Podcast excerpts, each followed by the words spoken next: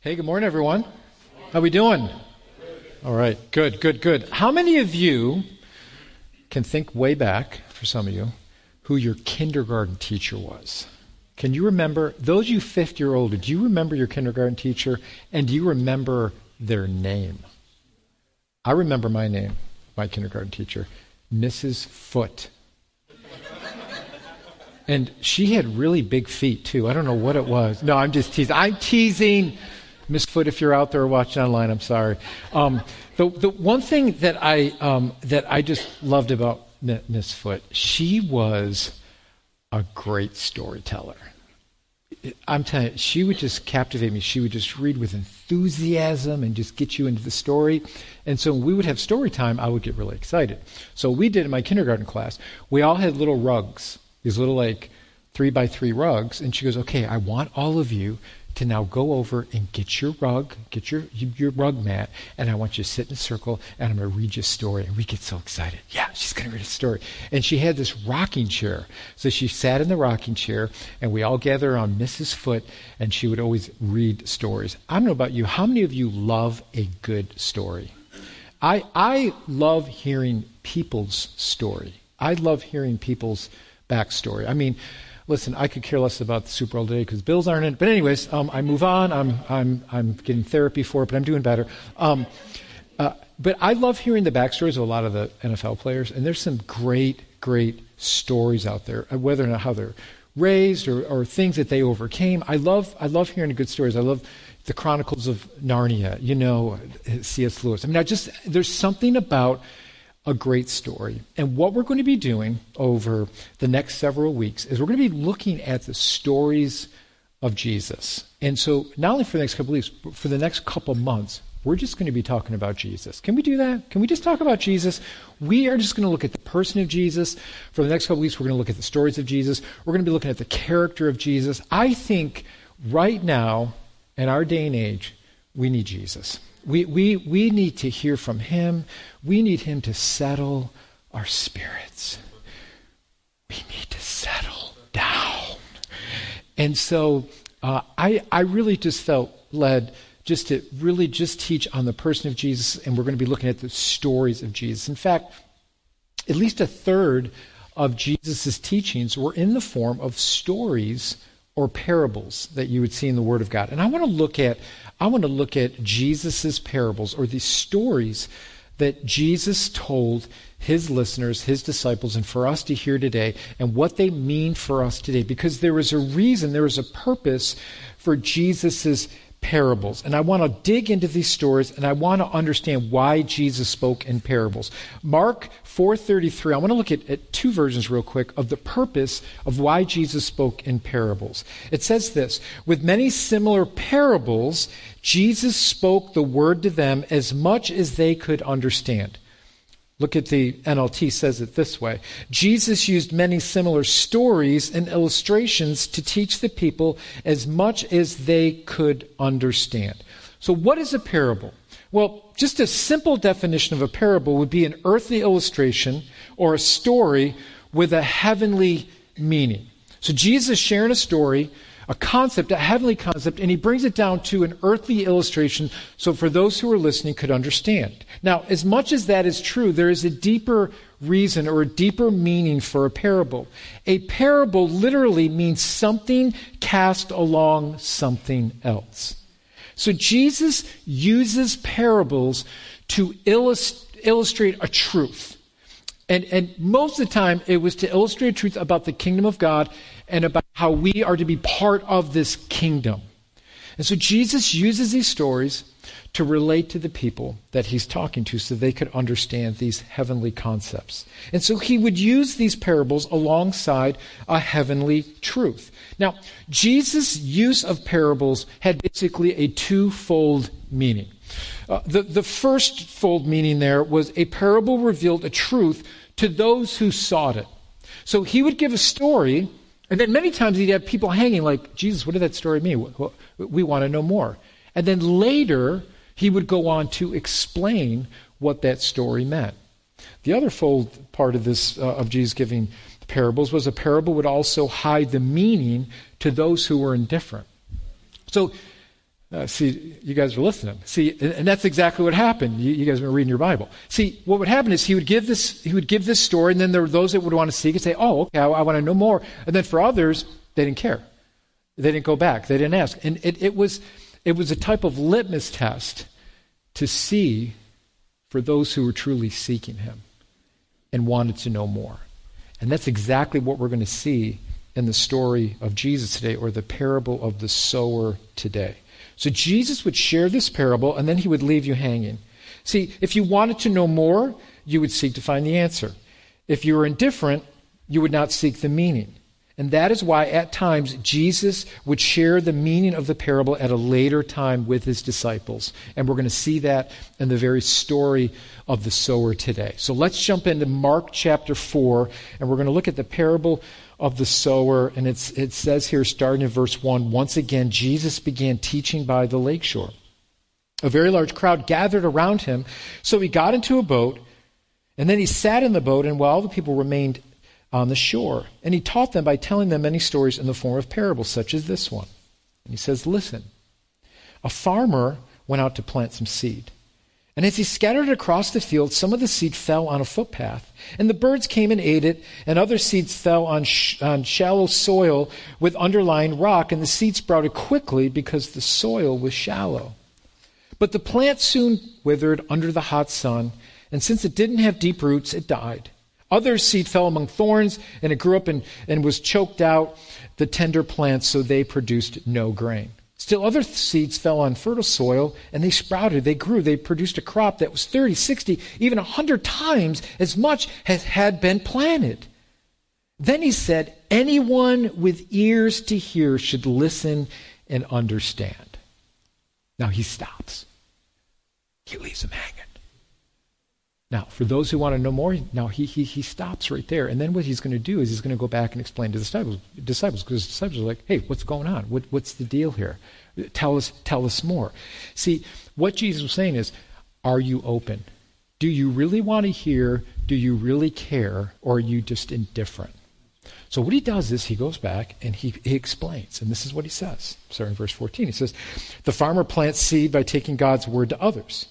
The seed that fell on the footpath represents those who hear the message, only to have Satan come at once and take it away. The seed on the rocky soil represents those who hear the message and immediately receive it with joy, but since they don't have deep roots, they don't last long. They fell away as soon as they have problems or persecuted for believing God's word.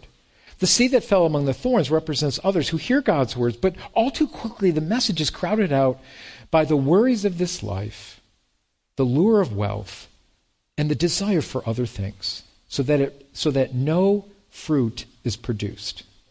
And the seed that fell on good soil represents those who hear and accept God's word and produced a harvest of 30, 60, even 100 times as much as had, as had been planted. Amen to God's word. So here, here, listen, Jesus is teaching from a boat to those who are gathered on the shore. And Jesus uses this opportunity once again to teach about the kingdom of God.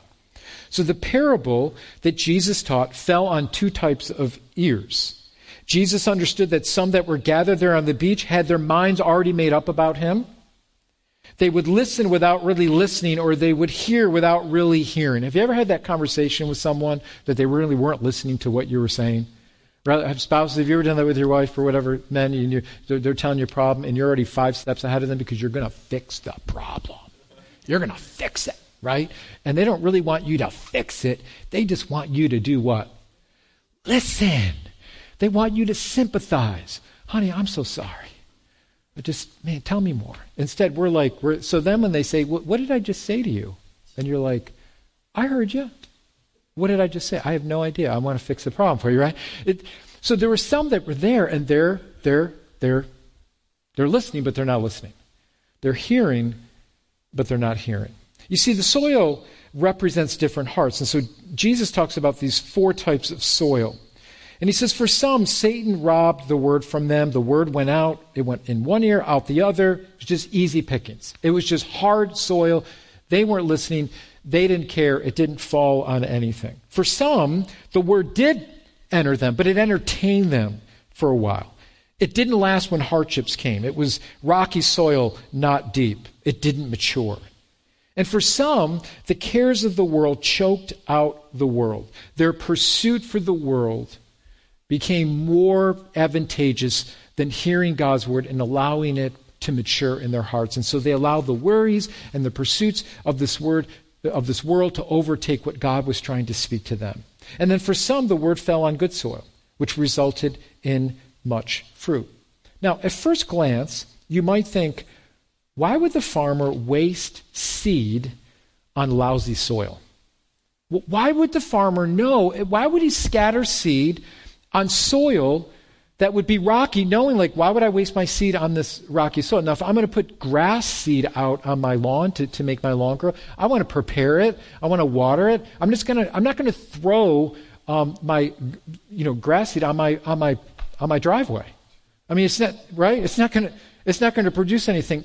I want you to understand, during this time where Jesus is talking about, when a farmer would, would cast his, his seed on the soil, Underneath the soil, it could be very rocky, but he wouldn't see it. Now, we don't have the farm equipment we do today back then. And so the farmer wouldn't know until the seed sprouted up and wouldn't take root or would wither away. Then he would realize, oh, this is rocky soil, because underneath it, maybe 6 to 12 inches, it was rocky soil. Now, for those of you that live north of Ridge Road, I'm going to give you a little, little uh, little science, little science time, okay?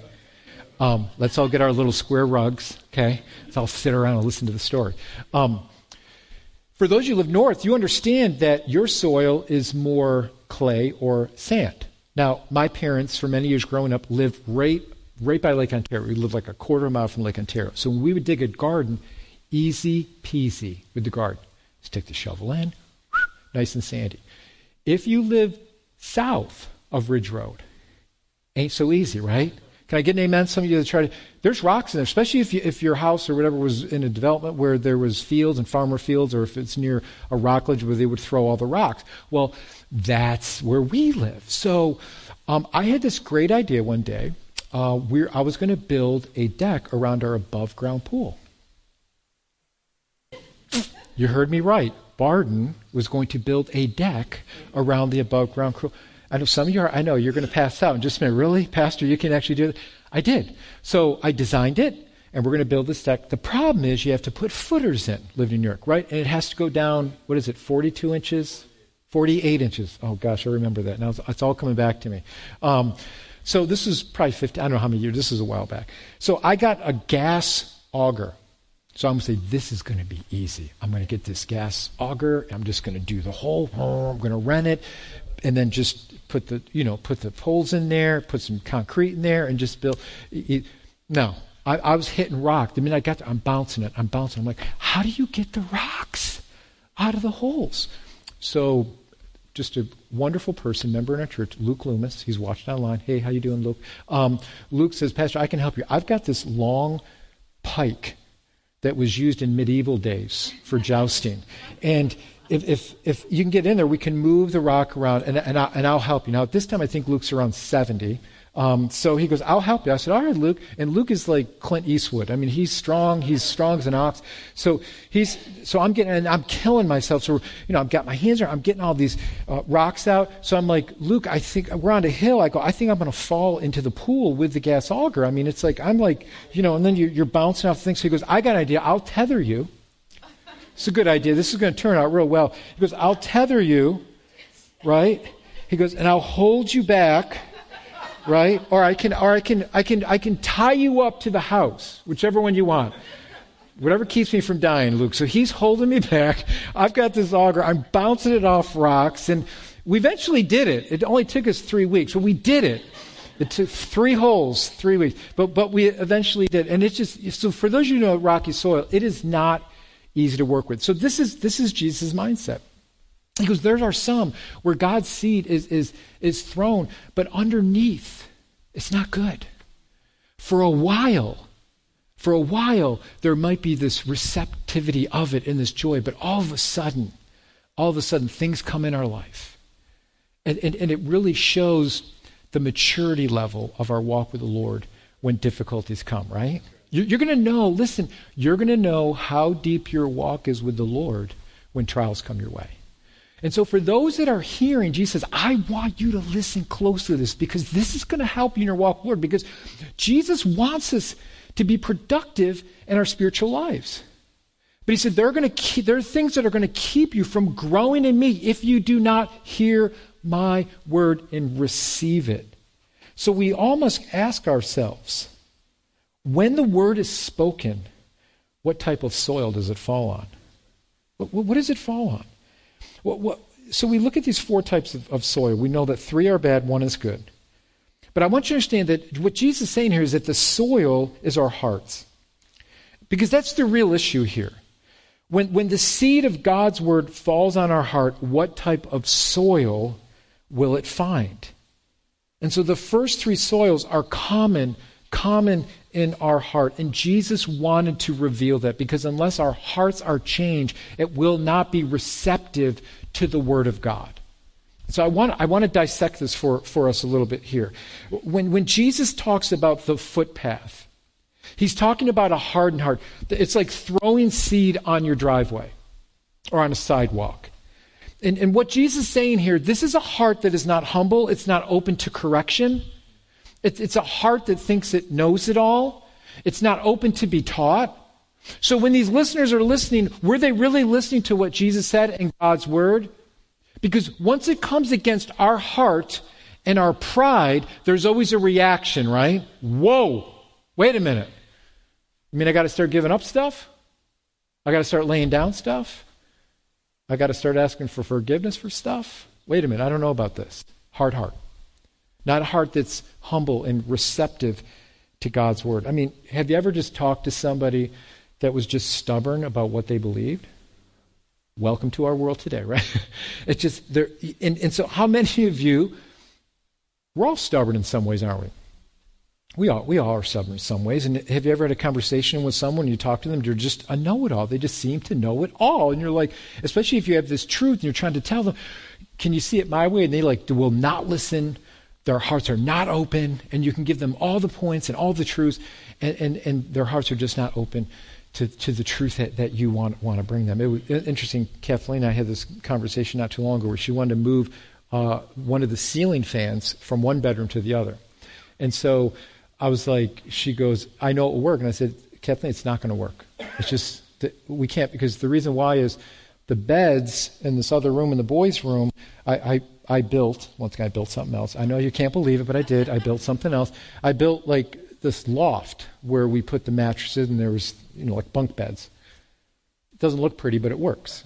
No one's died yet. So, um, so it's, it was pretty high and it's pretty high near the ceiling. So if you put a ceiling fan there, we're going to rip Wesley to shreds. So I said, the minute he turns that on, he's going to be shredded wheat up there. And Kathleen's like, no, I measured it. It's not going to. I go, he's going to move his foot. You're going to see, you know, things flying all over the place. She goes, no, I measured. I go, honey, it's not going to work. It's not going to work. It's not going to happen. So I said, all right, I'll measure it. So I go and I measure it. And guess what? Guess who was right? I was right. She was, no, I'm teasing. Kathleen was right. All right? I was so stubborn on this. You know, I, I how many know it's this is what Jesus is talking about? When you have this soil that is hard, they just want to listen to anything. And this is a heart that is not humble or open to correction. Then Jesus talks about this rocky soil. He says, The seed takes root, but it doesn't have deep roots. It springs up quickly, but it doesn't take root. Hardships and trouble will cause it uh, not to take hold. Let me just say something here. Let me just those you watching online, those you listening here in the sanctuary, l- listen to me quickly. Some of, some of us have to be real careful here about judging Christianity and the church wrongly. Let, let me, let me just, I'm going to take a tangent here, so just, I love you, but I, I, I want to speak to this. Because what I hear a lot in our world today is there's a lot of blame towards the church or towards the organized church or whatever. And listen, there are can we all be in agreement there are things that people do wrongly? There are people that act unbecomingly. There are leaders or pastors that act unbecomingly um, and, and, and don't represent Christ well. Let's just be, let's call it for what it is. There are those that are out there. Here's the issue I have. many people leave the church and they base their walk with God based on what people have done or not done or how they treated them. And they're now looking at the person of Christ and who he is and what he said. That's why I think it's absolutely vital for us to study the person of Jesus and what he said and what he meant. Not what somebody else said, not how wrongly someone may have represented him. So I, okay, just, okay. What we end up doing is we end up justifying our wrong behavior, right, that's not congruent with the Word of God or way God's will is or how He wants us to behave, with how maybe the church acted in the past or some leader. That's wrong. That's not how we should base our walk with Christ with. We look at Jesus and what his words are. And that doesn't give excuse. Please, please, please listen to me. That does not give us an excuse to say what they did was right. Uh, they have to stand before God and, and, and, and need to repent or whatever it needs, needs to happen there. But for us, as followers of Jesus, what happens is what that tends to reveal is how deep our walk is with the Lord. If I easily walk, listen, if I easily walk away from the Lord because of persecution, or I don't like what someone said, or I feel like I wasn't treated right, or some leader did something that was unbecoming uh, of, a, of, a, of a leader in Christ, or whatever it is, and I just easily walk away, you know what that shows more of? Not the other person, you. Can we all say, ouch? Ouch, right? Because it shows where my maturity is. Where were my roots? Where, where was my focal point? Was it on Christ and Him, or was it on people? And guess what? People are going to let you down. I'm going to let you down. People are going to let you down. But Christ will never let you down. Christ needs to be your foundation. We need to come back to Christ and allow Him to lead us and to guide us and listen to His words. That's why we're going to spend the next two months just talking about Him and His words and His character. So, this rocky soil will reveal how deep your roots really are. So let's be careful that if you've maybe you've been you know maybe you've been hurt by the church or people in the church listen i feel bad about that i'm sorry about that that that's happened to you but don't let that justify you walking away from christ don't don't don't let that be an excuse for twisting jesus' words and him saying something he never meant or allowing you to live a certain way that He never wants you to live. And that's what we end up doing if we're not careful, because then we begin to define what Jesus meant or said to justify my lifestyle that isn't congruent with the will of God. Amen? I love you guys. That's my little soapbox for the day, okay? I love you guys. Then he talks about the third thing, he talks about this thorny soil. He says, and this is, this is a tough one because this is the cares and the worries of the world that, that choke the seed from growing. And, and, you know, we sang about it today about fear. And, and I think in our world today, we're living in so much fear. So much fear. That doesn't mean we're not realistic. That doesn't mean we're not careful. But there are so many things that are being fear driven that are captivating our hearts and our lives that are pulling us away from the Lord. And this is exactly what, what, what Jesus is saying here. But the, the cares and the fears and, and chasing after the things of this world to satisfy is going to choke out God's word from us hearing what He wants us to hear. Listen to me very, very simply here. Listen to me. Some of you, I'm going to speak to, boy, I'm really on it today. I'm sorry, but I'm on it today. Listen, some of you just need to get off the internet for a while. And all the YouTube sites and everything else that, that have been gripping your heart with fear. The Word of God says this it says, Be anxious for nothing. Paul tells the church in Philippi, Be anxious or worry about nothing, but in everything, with prayer and petition, with thanksgiving, present your request to God and the peace of God, which transcends all understanding, will guard your hearts and your minds in Christ Jesus. Listen, I'm not saying that doesn't mean we shouldn't be aware, we shouldn't pray for our country, all these things we need to be doing. But when fear begins to grip our heart and begins to sway our attitudes away from the Lord and the peace of Christ, we are going to be walking away from His Word. And those things will begin to captivate us more than Christ. Listen, that's why prayer is so vital. When we come to Lord, we lay these things. You don't think Jesus understands what's going on? Listen, God is in control. God is in control. And this is where I come to Him and I say, Lord, I can't handle all this stuff. I've got fear, I've got worry that has gripped my heart, and this is what's leading me, and, and, and, and I'm stressed out. That's not good. That is not going to produce fruit in your life. Can I get an amen? It's just, it's bad. It's bad fruit. And so Jesus says, listen, don't allow the word to be choked out of your life by the worries and the fears that this world is throwing at us. That doesn't mean we're not wise. That doesn't, that doesn't mean we keep our eyes open. But when I start chasing down all these rabbit trails and all these other things and all these conspiracies and everything else in this world, this blah, blah, blah, right? Listen, it will choke God's word and the presence of Christ that he desires to give to you each and every day.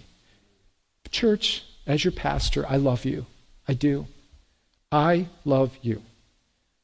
But listen, let's be captivated by Christ and Him alone. Come to Him in prayer and give those things to Him and allow His peace. That doesn't mean we're not going to be faced with the same thing tomorrow or next week. But when we give those things to the Lord, He gives us His peace to protect our hearts and our minds, to keep us on track, to keep us on point. That it's about Him, it's about a lost world, and people need Christ. Let's not lose our focus. Amen. I totally lost my place. Where are we now? That was the, that was the thorny. Okay, we are on the good soil. Okay, let's get to the good soil. Okay, let's get to the good soil. Everybody say good soil. Okay, here we are. Now, this is the person who receives, right, who receives Christ's word and lets it grow in their life, which produces fruit. Not just fruit, but overwhelming fruit. Like a bumper crop, you Wayne County fruit farmers, bumper crop of cherries and apples and peaches and avocados, I don't know, whatever, whatever we grow here in Wayne County. It just produces a bumper crop of fruit. So the question is what type of soil is my heart? What is the condition of my heart? How do we allow God to grow in our lives and to produce the right kind of fruit? Listen, that should be our pursuit. If we are not growing and producing fruit, something's wrong.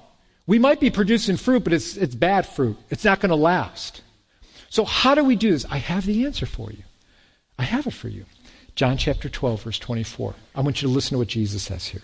This is how we produce the right type of fruit.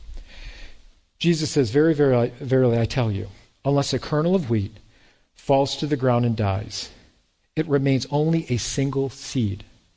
But if it dies, it produces many seeds. That's the answer. Let's pray and go home. No, you're like, Pastor, what does that mean? Well, get, I, where's the one, two, three step, Pastor? I don't know. Where, where are you going with this? Listen, listen to me closely. Just don't lose me here. People online, put your coffee down, put your Danishes down. Listen to me closely. I want you to catch this. This is so good. We can't create the good soil. See, what we try to do in our own humanness is we try to be better or gooder, right? We try to say, well, if I just do enough good things, then there's going to be this fruit that's produced in my life. It doesn't come through works or religion. It comes through, Jesus says it here in this passage, dying to myself. Unless that kernel dies, it will not produce the, the fruit that God desires. It doesn't come through good works or religion. Jesus wants us to see the truth within this parable. The message of the parable is not about trying harder or looking into yourself to be a better person. It's not about attaching Jesus to your life to make your life better, or maybe just, I'll, I'll give Jesus a trial run. Right? That's not what Jesus is saying. There has to be death. And unless there's death, there'll be no fruit. And I think what we've done is, boy, I'm just crazy. I'm sorry. But listen, this is what we, we do.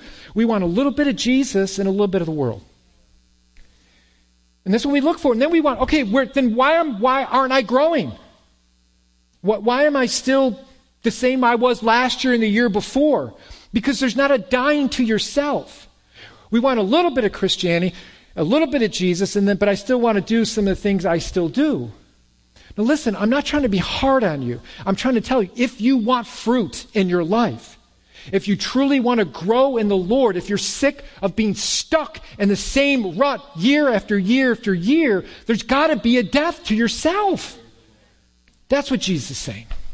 And I don't mean to be hard here, but I, I love you and I want you to grow. And there, there's this discipleship process that we train ourselves to be godly that ends up producing a harvest of righteousness. See, that's the truth that Jesus wants us to see. The only way for the seed to grow and produce fruit, it must first die. That's why I love last week. I love baptismal services. It was so good last week. Just hearing people's testimony and hearing how Christ saved them. But you know what baptism is? Baptism is about death. It's about death. We identified with Christ through his death, and then through his resurrection, we are raised with him to walk a new life. See, the reason why you're struggling, many times we struggle, myself included, we struggle with our Christian walk, is that we don't know how to die. We don't know how to die to our own desires. And so we want God to do this great work, but yet we don't want Him to do this complete work because we're not fully giving ourselves to Him. So Jesus says, unless you fully give yourself to me, and what I love about baptism, what I love about full immersion baptism, it's just it's such a visual, symbolic act of what Christ does in our hearts. Going under the water, we die to ourselves, we die with Christ. And then coming out, we come out as a new person. That Jesus is the one that sanctifies us. He's the one that changes us. He's the one that gives us a brand new life. Listen to what Paul says. I love Colossians 2 12 and 13. He says, This is what he tells the church in Colossae. This is so good. Listen what he says. He says, For you were buried with Christ when you were what? Baptized. There's the death. You were buried, buried to yourself, your own desires. There's a seed dying, okay? The seed is dying. You just died to yourself. And with him, you were raised to what? A new life. Now, this is the word born again that Jesus used in John 3 3. Unless a man is born again, you cannot see the kingdom of heaven. Now, I know the word born again has got thrown around. One person said, Oh, are you that born again church down at the end of Ridge Road? where all the weird churches are, right? Are you the you the born again? Like it was some denomination. We're the born again denomination, right? And and I like to correct people there because it's not a religion. It's not a it's not a denomination. It's a new life. Because unless you die to yourself, Jesus says you can't see the kingdom of heaven. You you can't obtain it through your flesh, through your goodness, through your religion, you must be born again. And this is what he says to Nicodemus, religious, good man, but unless you are born again, you cannot see the kingdom of heaven. See, this is the new life. And listen to what Paul says is this new life because you did what? You trusted the mighty power of God, who raised Christ from the dead. You were dead because of what? Your sins. And because of your sinful nature, was not yet cut away. Then, then, then God made you alive with Christ, and He forgave all our sins. You see, we come to Christ with nothing, and in return, He gives us everything. You, you got to see it that way. He, he does it all for we, we don't we don't bring anything to the table. If we did, then we could bargain with God and we'd say, God, I'll give you Sunday, but you got to give me Friday night. You got to give me Friday night, right? If I come Sunday, can I go? Nah. Now, because if we're saved by grace, right? If we're saved by grace, then there's nothing that God can ask of us. Nothing. If I'm saved by works, then I can bargain with God. But if we're truly saved by God's grace, then there's nothing He can't ask of me. And He says, Come and die so that you can find new life. Die to your pride and your desires, and you will produce fruit in your life that will be a bumper crop. Listen, it wasn't working for you before, was it? It wasn't. because it was in our own desires and our own wants and our own flesh. You see, if, if he, so how do we chart this? Because I'm kind of a chart person. I like, okay, how do I know that I'm growing, Pastor Barton? How do, how do I know? How do I allow my heart to continually be fertile and open to the correction of the Lord? How do I continually die to my? Do I just wake up in the morning and say, "Okay, God, I'm dead. I die to myself. I live for you." You can do that, and that's good. It's a good reminder for us. But here's how you know: when there's something, listen to me closely, because this is hard for me. When there's something that offends you,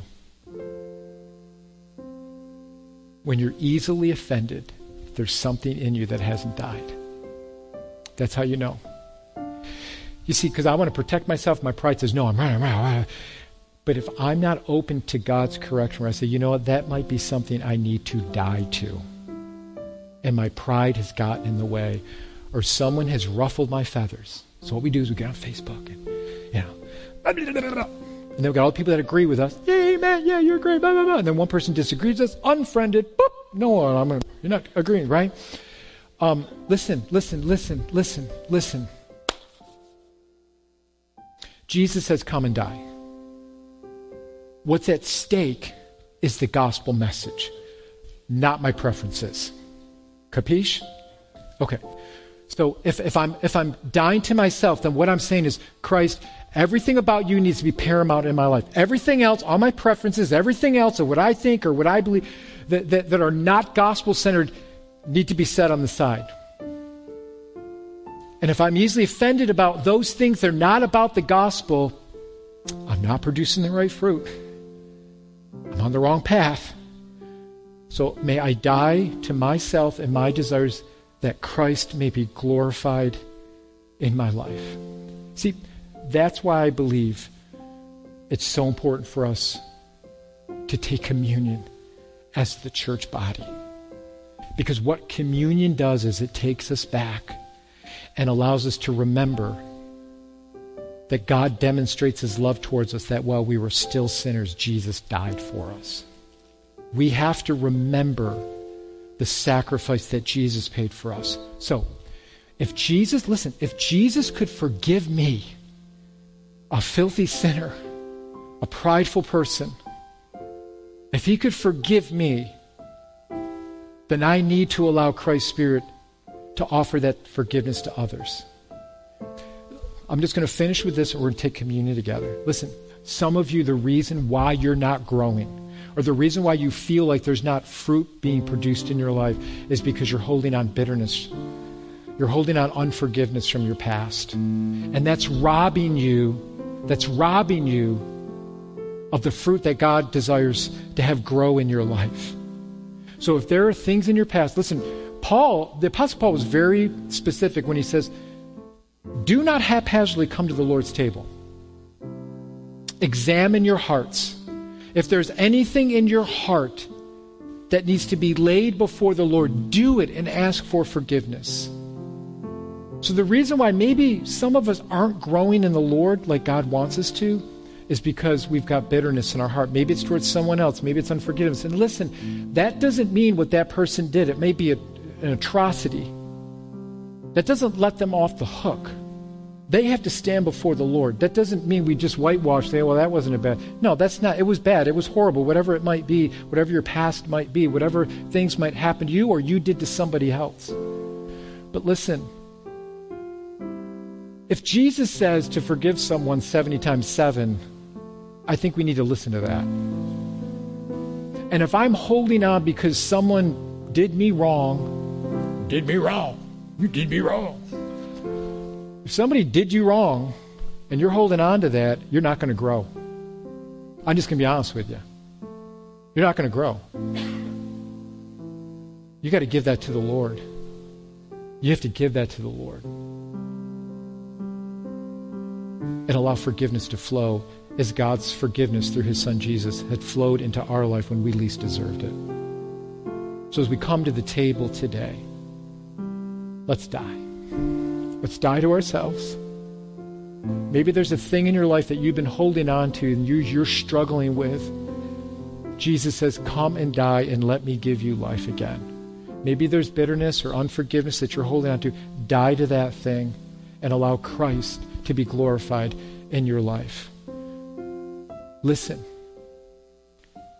there's nothing in this world that can ever give you the satisfaction or the peace that Christ can.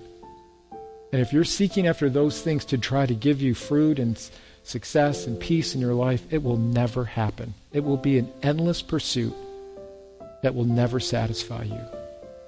Jesus says, Come, all you are heavy laden, wearied, come, come, because I want to give you rest from all those vain pursuits. Let's come and die as we take from the Lord's table today. Amen. So let's take our communion cups here. I know sometimes this can be tricky, but there's a top foil that you can pull off, and that reveals the wafer. And then the next you can pull back, and that reveals the juice. And so, can we pray together as, as the body of Christ and allow Him just to speak to our hearts today? Amen. We're all making a joyful noise unto the Lord as we rip open the communion wafers. Amen. Father God, we, we fall short so many times.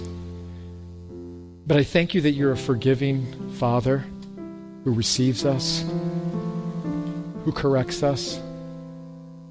So, Father God, I pray that as we come, we come and we die to ourselves, our desires, and we say, We want you to prepare our hearts to be fertile to hear from you. And we can't do that unless we die to ourselves first. And so we die to ourselves, and we ask that you would speak to us. Speak to the areas of our lives that aren't in congruence with your word or your will, God. Speak to us. Because you want, God, it's not that you want to harm us or hurt us. You want our lives to be fruitful. And the reason we struggle and the reason why we're not fruitful is because we've been holding on to things that have hampered you from fully working in our lives. So we lay those at your feet, God. We thank you that you love us so much that you don't leave us alone. You love us so much that you speak to our hearts, and when our hearts are tender, yes, you do rebuke us. Yes, you do correct us, but Lord, you love us and you care for us and you receive us and you don't reject us because of our shortcomings. And we're so thankful for that. So as we come to the table today, we remember Jesus' sacrifice, his body that was given for us, his blood that was shed for us to cleanse us from our sin that we might know God. So, Lord, cleanse us anew and afresh today. Lord, help us. Help us not to search for things in the world that only end up leaving us empty and looking for more. May we be pursuers of Jesus in our lives, in our personal lives, in our in our devotion, in our Bible reading, in our prayer time, so that we don't allow the things of this world to either bring fear or choke out your word in our lives. May we be pursuers of you, Jesus, because we know that produces a harvest of righteousness that glorifies you. We love you. We thank you. We ask these things in Jesus' precious name. Amen. Amen. Let's take the wafer today. Aren't you thankful for the body of Christ today? Can we take this together as the family of God? Thank you for your body in Jesus' name. Amen. And let's take the cup, and you can, if you haven't already, pull back your the tab there. So thankful for the blood of Jesus that cleanses us from all our unrighteousness. Let's partake of the cup together in Jesus' name. Amen.